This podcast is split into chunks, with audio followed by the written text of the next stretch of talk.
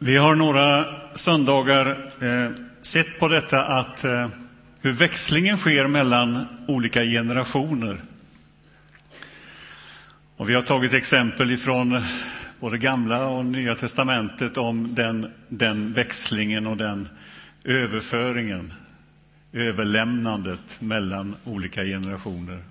Och idag ska vi se på två personer, Paulus och Timoteus, och deras eh, spännande samarbete och hur det såg ut. Och vi läser ifrån Andra Timoteusbrevet, det första kapitlet, och vi läser från den första versen där. Andra Timoteusbrevet, kapitel 1, från vers 1.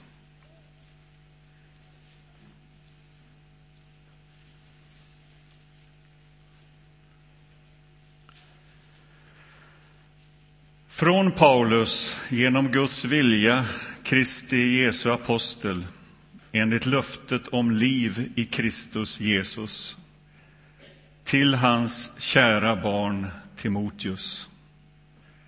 Nåd, barmhärtighet och frid från Gud Fadern och Kristus Jesus, vår Herre. Jag tackar Gud som jag liksom mina förfäder tjänar med rent uppsåt och minns dig ständigt i mina böner, dag och natt. Jag minns dina tårar och längtar efter att få se dig igen för att fyllas av glädje. Jag har blivit påmind om den uppriktiga tro som finns hos dig och som fanns redan hos din mormor Louise och din mor Enike. Jag är viss om att den finns också hos dig. Därför påminner jag dig om att du ska blåsa liv i den nådegåva från Gud som finns hos dig sen jag la mina händer på dig.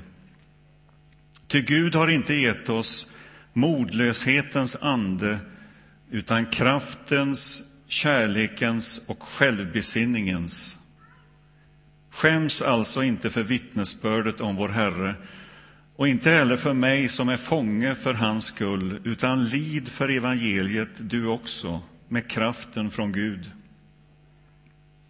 Han har räddat oss och kallat oss med en helig kallelse, inte på grund av våra gärningar, utan genom sitt beslut och sin nåd som han skänkte oss i Kristus Jesus, redan före tidens början, men som nu har blivit uppenbar nu när vår Herre, vår frälsare Kristus Jesus trätt fram. Han har utplånat döden och dragit liv och oförgänglighet fram i ljuset genom evangeliet, för vilket jag har satts att vara förkunnare, apostel och lärare. Därför måste jag utstå allt detta, men jag skäms inte, för jag vet på vem jag tror på. Och jag är viss om att det står i hans makt att bevara det som jag har fått mig anförtrott ända fram till den dagen. Ta det som du har hört om mig till mönster för en sund förkunnelse i tro och kärlek genom Kristus Jesus. Bevara den, bevara genom den helige Anden som bor i oss det goda som har anförtrotts dig.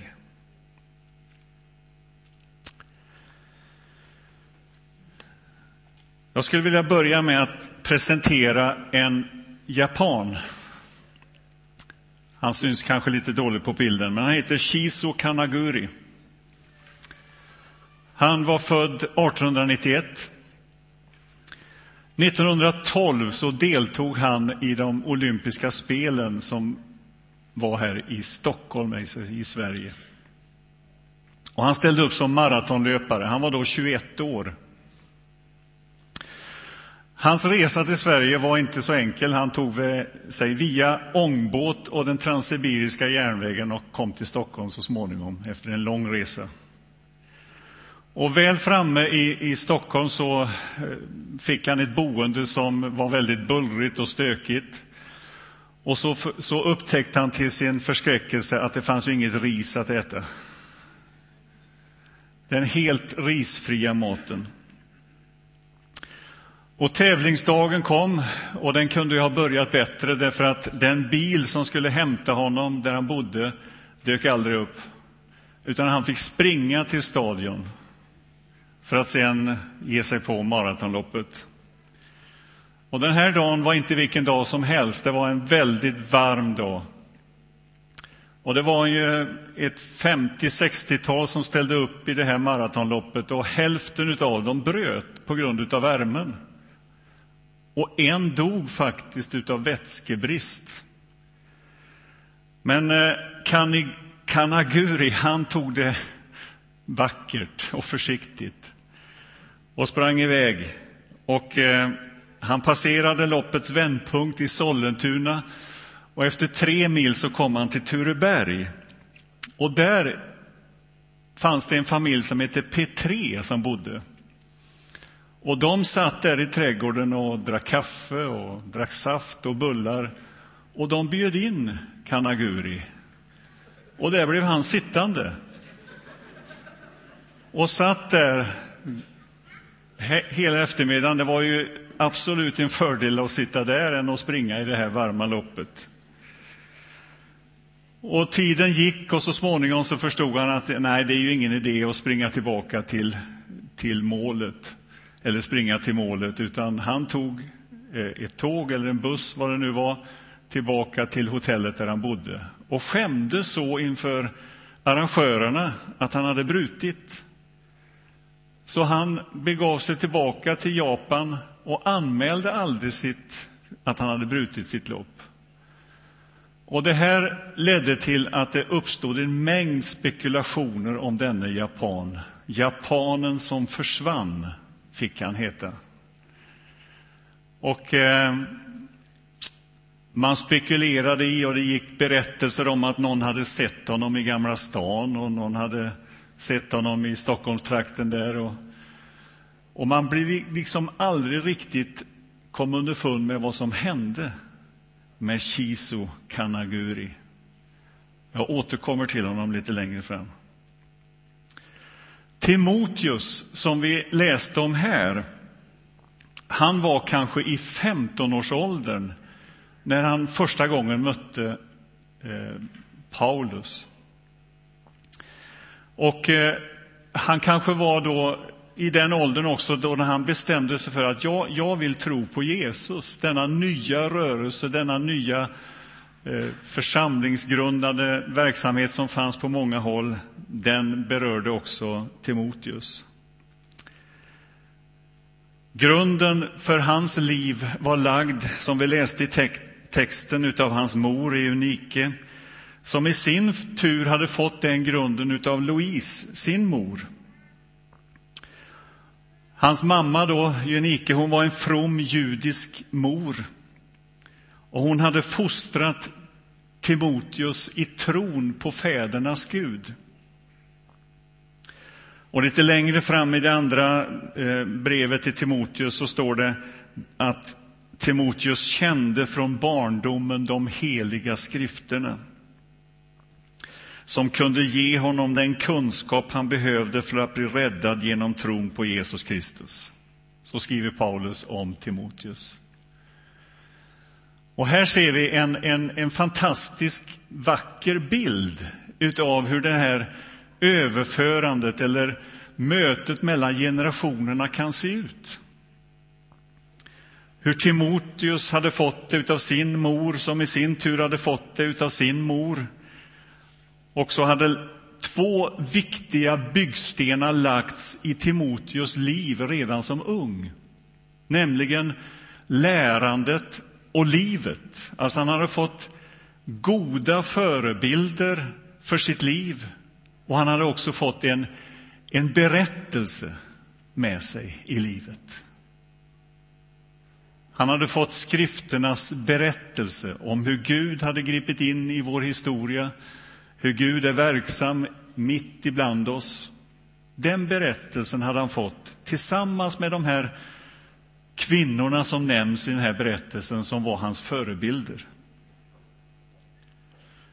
Och det är ju på det viset att vi, vi är ju generationsmänniskor allihopa.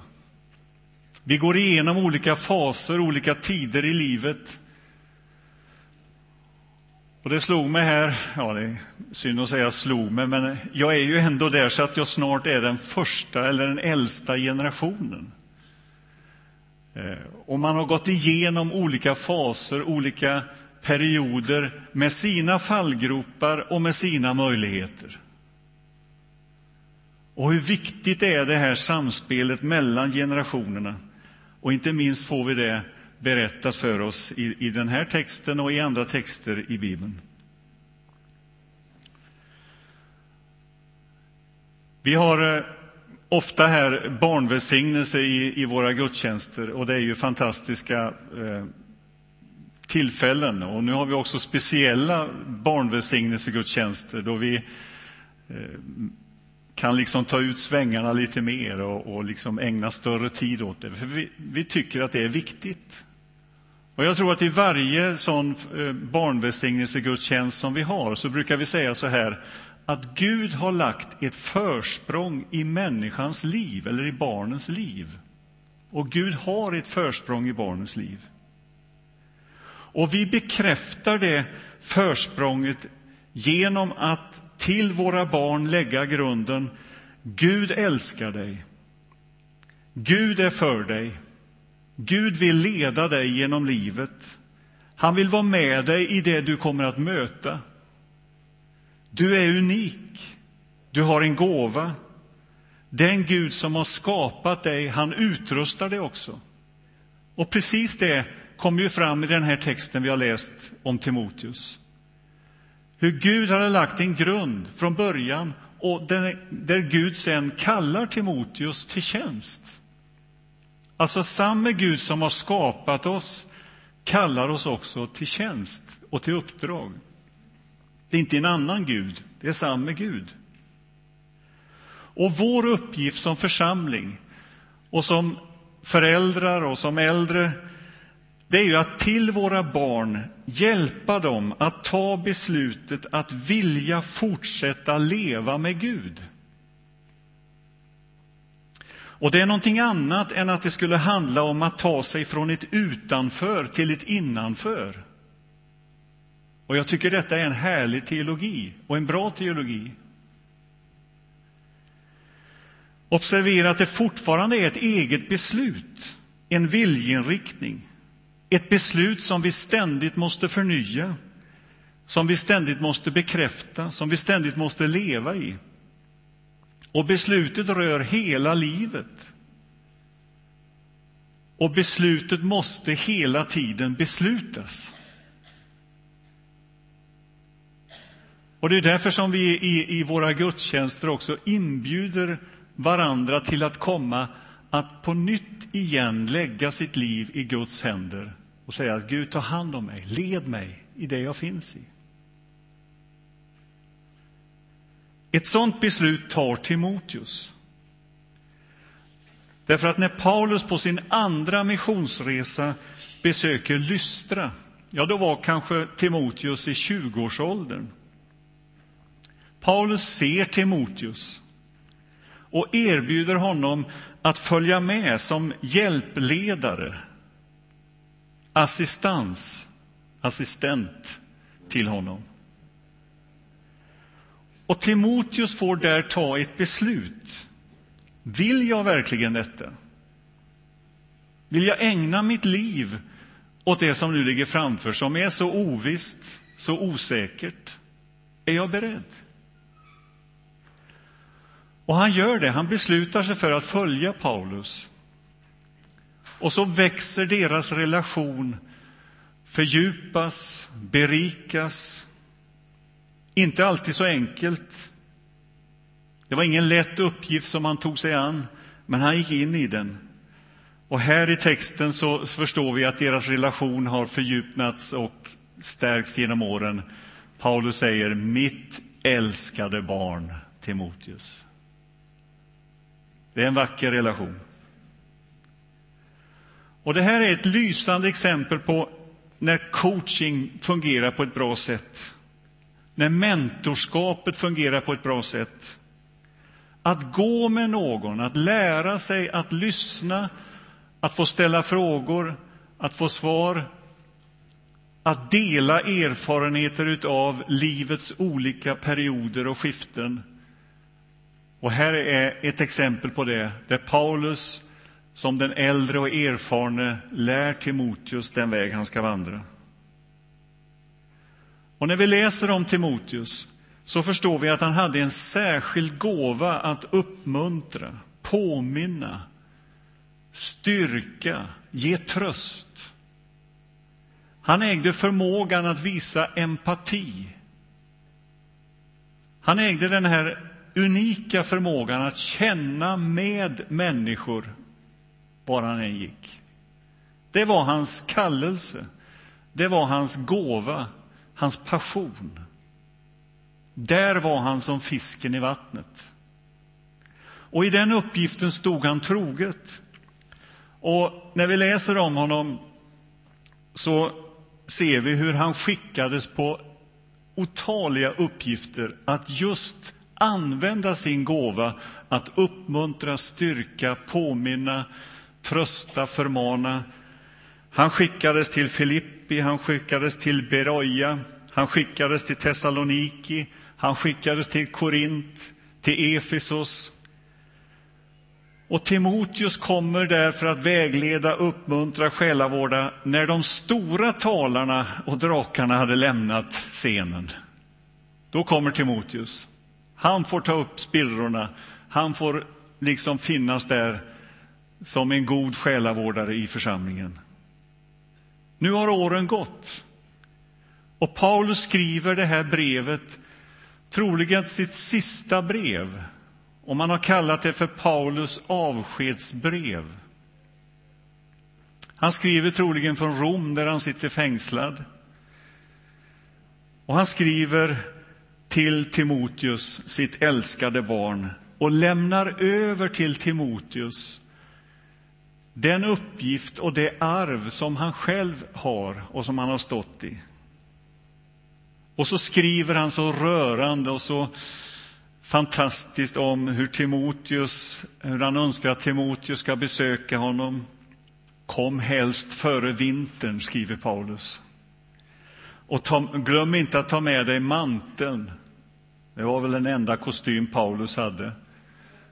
Ta med den och glöm för allt i världen inte böckerna, skrifterna. Han behövde läsa, han behövde, han behövde uppbyggelse. Om Timoteus kom till Rom, det vet vi inte. Men det har han säkerligen gjort, därför att Timoteus var en plikttrogen människa. Och han har säkert gjort allt för att uppfylla de önskningar som Paulus hade. Och när Paulus, eller Timoteus får det här brevet, då kanske han är i 40-årsåldern. Den berömda 40-årskrisen hade infunnit sig. Och där ser vi då Timoteus. Fortfarande betecknas han som ung. Tänk på det, du som är 40. Du är fortfarande ung. Vi ser honom som en plikttrogen människa. Vi ser honom där som något överarbetad. Han har för mycket omkring sig. En person som har lätt till tårar. En person som är pålitlig, en som man kan lita på. Men någonting hade hänt hos Timoteus som hade lett till att han lagt av, bromsat in, hamnat i modlöshet, tagit liksom ett steg tillbaka. Och på ett sätt är det ju förståeligt att utifrån hans personlighet som han har och det uppdrag som han hade, alla de arbeten, alla de engagemang som han befann sig i, så, så är det lätt att man ger ut för mycket och hämtar in för lite. Och jag vet det själv, att så kan det bli. Så på ett sätt kan man säga att Paulus, eller Timoteus modlöshet är på något sätt en sund reaktion på en osund miljö eller en osund situation. Alltså han, han, han tvingas på något sätt att ta ett steg tillbaka. Men Paulus skriver till honom och uppmuntrar honom och uppmanar honom, var vaksam över det som på något sätt vill ta dig bort ifrån kraften, ifrån kärleken och ifrån självbesinningen. Och hur ska vi översätta det här ordet självbesinning? Ja, man kan översätta det med självkontroll eller ordning eller strukturen över ditt liv. Låt inte någonting rucka strukturen i ditt liv. Alltså, ha en ordning för ditt liv. Och är det någonting som hotas så är det ordningen för vårt liv. Både i, i, i relation till, till familj, till, till barn, till vänner, vad vi än har, och också till Gud. Och därför så är det ju så viktigt det här som vi säger ofta, var trogen, gå, möt gemenskapen, kom med i församlingen, fira gudstjänst, att få in den ordningen, den rytmen i sitt liv. Ägna dig åt, åt bön, åt att söka, att bulta, att be. Var noga med det. Låt ingenting komma in i ditt liv som gör att rytmen, att du kommer ur rytmen.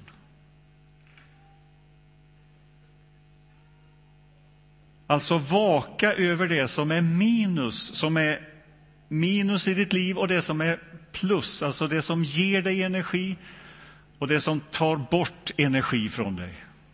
Och på något sätt så behövde Timoteus höra det. Utgifterna hade kanske blivit fler än inkomsterna för honom. Han hade gett ut för mycket och hade glömt att hämta in. Och så säger Paulus till honom Blås liv i den nådegåva från Gud som finns hos dig, sen jag la mina händer på dig. Ty Gud har inte gett oss modlöshetens ande, utan kraften, kärlekens och självbesinningens. Och ungefär så här tänker jag mig att Paulus säger till Timoteus. Och det kan ju vara en hälsning till dig också. Till mitt kära barn Timoteus, nåd, barmhärtighet och frid. Jag minns dina tårar och längtar efter att få se dig igen. Jag ser den eld som en gång brann klart och den som också fanns i generationer före dig. Och jag uppmuntrar dig till ett beslut som innebär att du tar emot Andens vind som blåser i ditt liv, som blåser liv i din vision och i din passion. Var på din vakt mot modlöshetens ande. Sök kraftens, kärlekens och trohetens ande. Låt ingenting ta glädjen ifrån dig. Eliminera allt som drar dig bort från det som är din gåva, din kallelse och din riktning. Besluta dig för att stå kvar i tidigare beslut och ta ansvar för de besluten. Gud har räddat dig, Gud har kallat dig och Gud har utrustat dig. Han har sagt sitt ja över ditt liv. Han vill använda just dig. Det här hör jag när jag läser den här texten. Alltså en uppmuntran och en uppmaning och en inbjudan till Timoteus att återigen ställa sig i den vind som blåser ifrån den heliga Ande över sitt liv.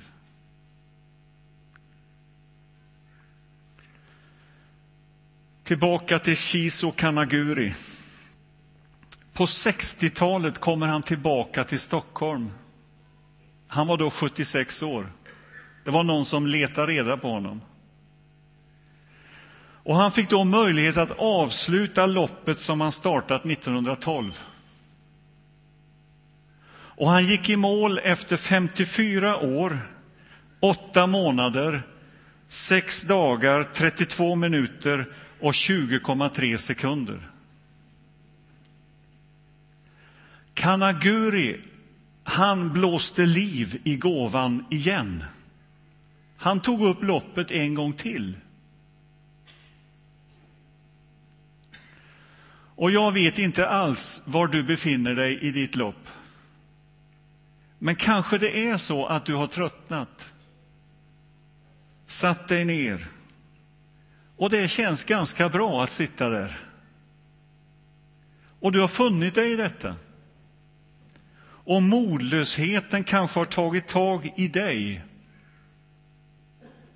Men du minns någonting annat. Du kommer ihåg någonting mer. Kallelsen kanske, visionen, då det brann. Då när det inte fanns några som helst hinder. När du kanske var i den där generationen som är runt 20 som, Paul, som Timoteus var när han fick ta emot den här kallelsen en gång. Då när allting är möjligt och inget är omöjligt. Då när man brinner, när man vill revolutionera hela världen.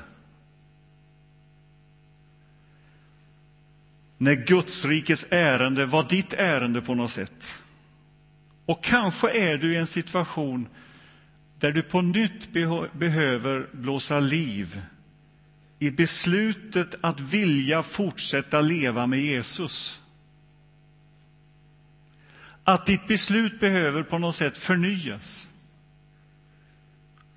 Att blåsa liv i den glöd som finns där. Därför att bilden som Paulus ger till Timoteus är ju att det inte är utsläckt. Utan det handlar om att få dit syre för att det ska flamma upp på nytt. Låt vinden, Andens vind, få blåsa liv i det som redan finns. Och jag tycker det är en sån vacker bild, därför att det säger inte kavla upp ärmarna och ta i vad du kan, utan det säger ställ dig där och låt vinden blåsa på dig. Ungefär så säger Paulus till Timoteus. Ta inte i, utan ta emot. Det är ju det han säger. Men fortfarande är det ett beslut som han måste ta. Ett eget beslut att låta den vinden blåsa i sitt liv. Att låta det bli på nytt flamma upp inom sig. Och kanske handlar det om att blåsa liv, inte bara i det som du drömde om en gång vad gäller visioner och kallelse. Utan det här kan man sätta in på område efter område i sitt liv. Beslut som vi tar. Det kanske handlar om troheten mot din allra närmaste. Att få ordning på det, att låta Andens vind också få blåsa in där. Med passion, med glöd, med kärlek och med glädje. Kanske det handlar om din relation, dina relationer till dina närmaste, till dina barn. Eller till andra runt omkring dig. Ja, du vet det. Låt dig blåsas på nytt. Att det får liksom väcka liv i de relationerna också. Och kom ihåg, Shiso Kanaguri, att det är aldrig för sent att komma in på banan igen. Även om man avslutar loppet väldigt sent och allra, allra sist, så gjorde han det i alla fall. Och låt det också få gälla oss, att vi kommer in på banan igen och på nytt. Och när vi om en stund inbjuder dig till nattvard och förbön så kan det få vara en sån möjlighet, ett sånt tillfälle att på nytt få säga Gud, låt din vind få blåsa genom mig. I mitt liv, i min kallelse, i mina relationer, var jag än finns någonstans. Därför att Gud vill ge oss kraftens, kärlekens och självbesinningens ande. Amen. Tack Gud att du kallar oss på nytt. Tack att du låter din Andens vind blåsa på oss. Och vi ber, kom helige Ande. Kom och blås liv i det som har slocknat, i det som bara är lite glöd kvar. Och låt det få flamma på nytt. Vi ber om det i ditt namn. Amen.